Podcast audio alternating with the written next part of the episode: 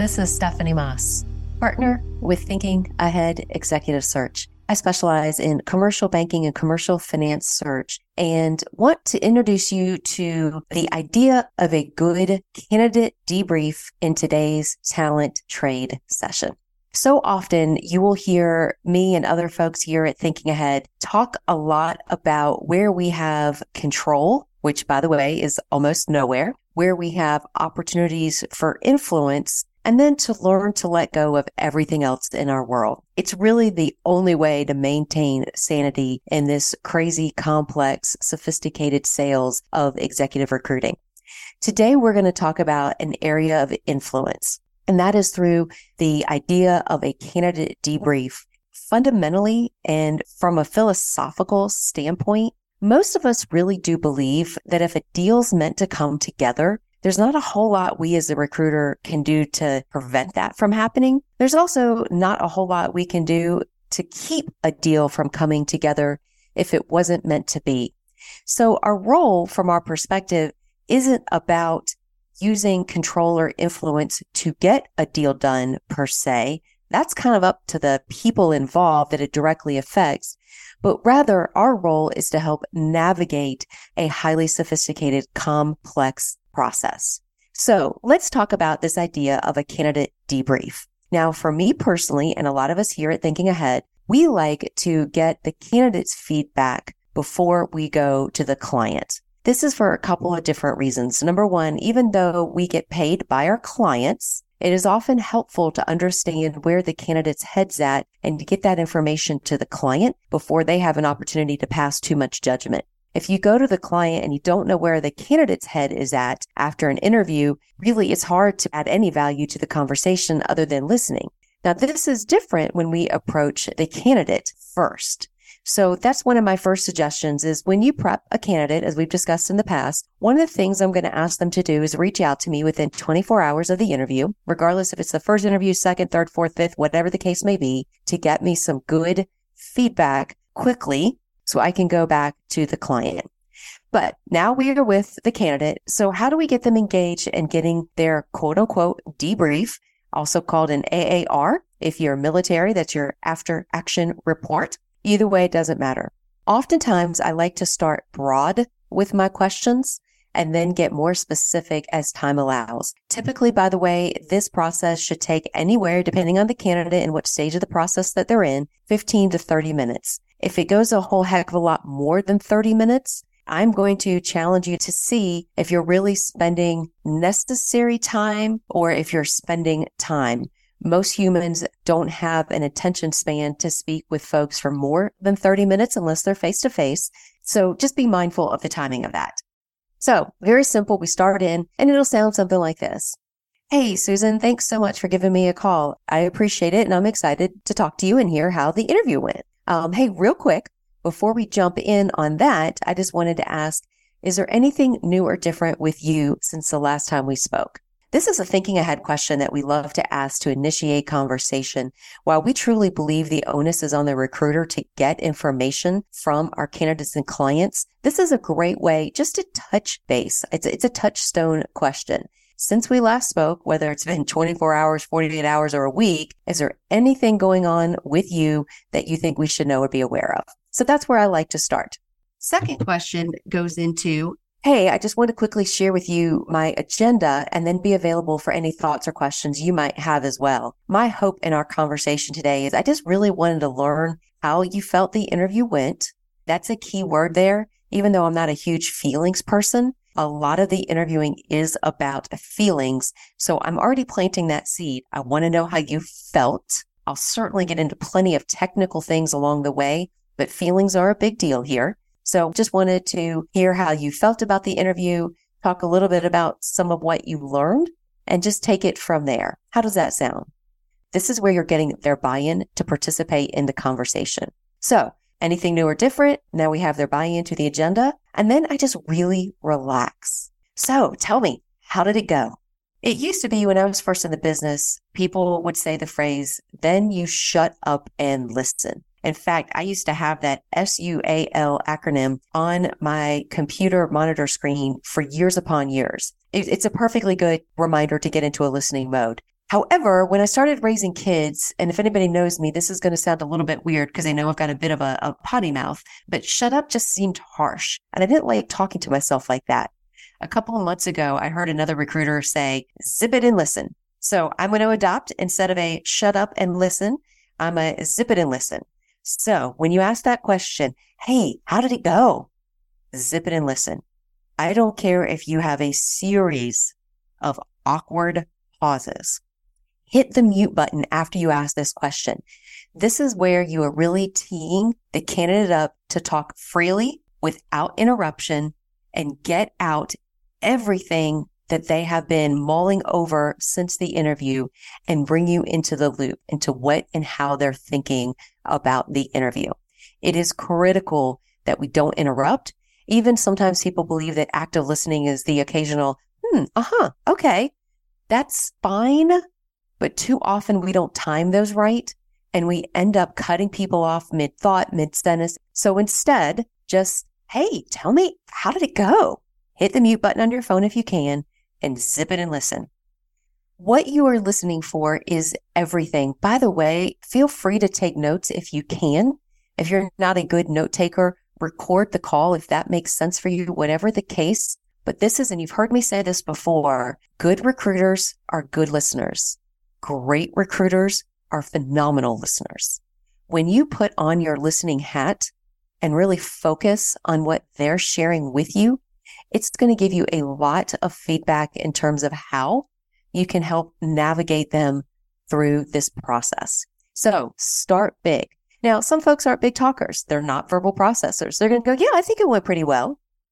And boy, that desire to jump in and ask more questions is going to be overwhelming, but don't do it. Sit there in silence if you can and let them keep going. If they absolutely refuse, you've given it five or more seconds before they say anything and they still won't talk, then you ask a follow up question. Okay, well, tell me about it. Like, how long did it last? Who did you meet with? Da, da, da. Then once they get going and share some of the more details, then you can get back to some of the more technical questions things that you coach them on to ask. Things like, so now that you've had a chance to learn a little bit more about the hiring manager, tell me what you thought of him. Again, this is a critical place to ask open ended questions. What did you think of him or her? I'm just curious. Were you able to ask them, you know, why they like being there? What brought them there? What keeps them there? And you just rattle through some of the questions that you prepped the candidate and find out what they learned. The three areas I like to focus on are who they met with, the job itself and the overall organization.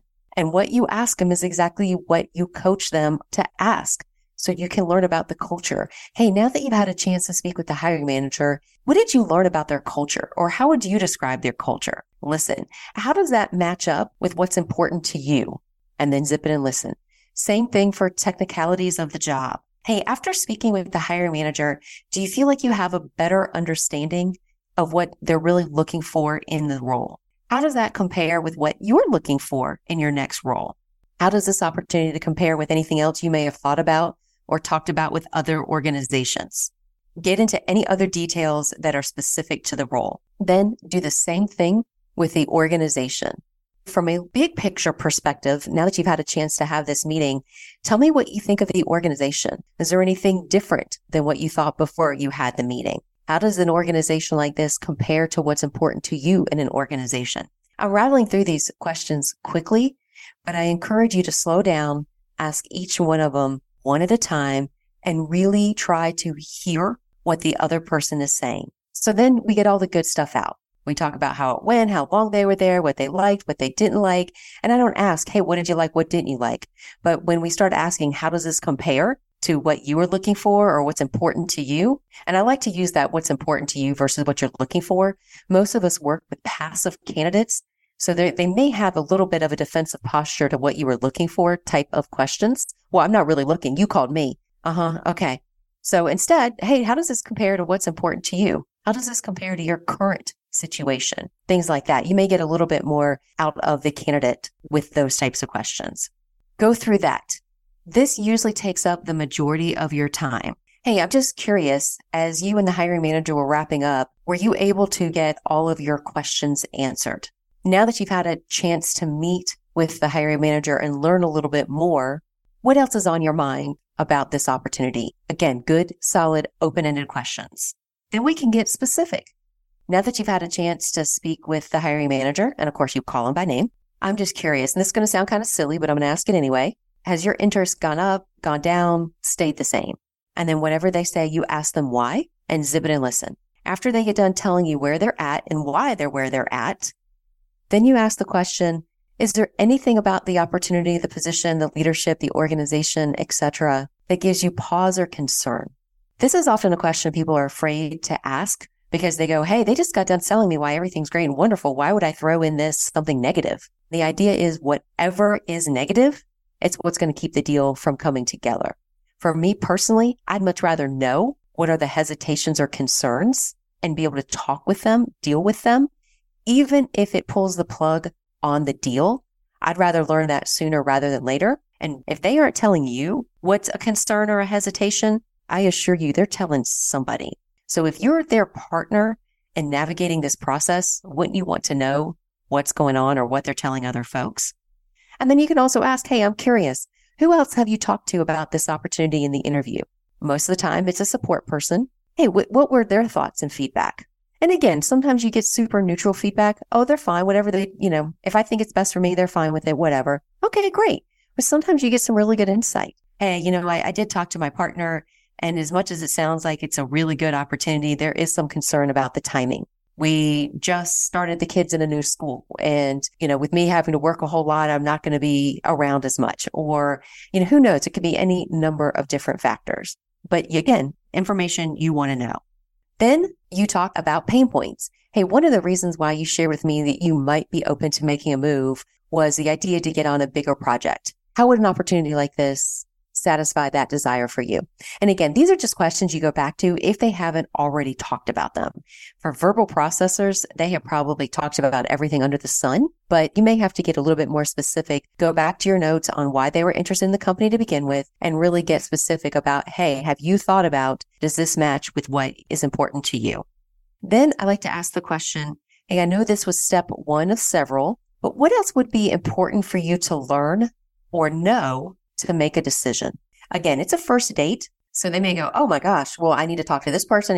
And again, you're not closing them, but you're trying to get a sense for where they're at in their head. If they go, Oh gosh, I, I yeah, I, I'm definitely not ready to make a decision. Just listen. Don't react. Let them be the reactive ones.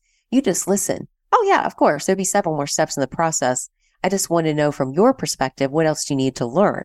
So with that information, if we were to go to a next step, what do you think would be a good next step? And it may be, Hey, I want to meet with this person or I'd want to talk to this person or Hey, I'd have to spend more time with the hiring manager. Again, this is critical information to help them navigate this process. So you want to know what would make a good next step from their perspective. And then you ask directly, very clearly, at this point, do you feel you have enough interest to pursue a next step? And then you zip it and listen. Last couple things I like to ask is again, hey, I know you were coached not to talk about money, but I am curious, did it happen to come up? Was there anything else that came up that was different than what you thought or unexpected? Listen, listen, listen. Then I like to get their permission to share back what I think I've heard. Now, I don't reiterate word for word, but I do summarize and I make sure that I show the congruencies between what was important to them and what they discovered. And I also am willing to talk about their concerns. Not doing the latter part is lazy. And it's what I call wing and a prayer. It's where you literally get out there and you hope by a wing and a prayer that you can make this deal happen. If they have concerns, it is better to address them early and often. Now, we don't want to make mountains out of molehills.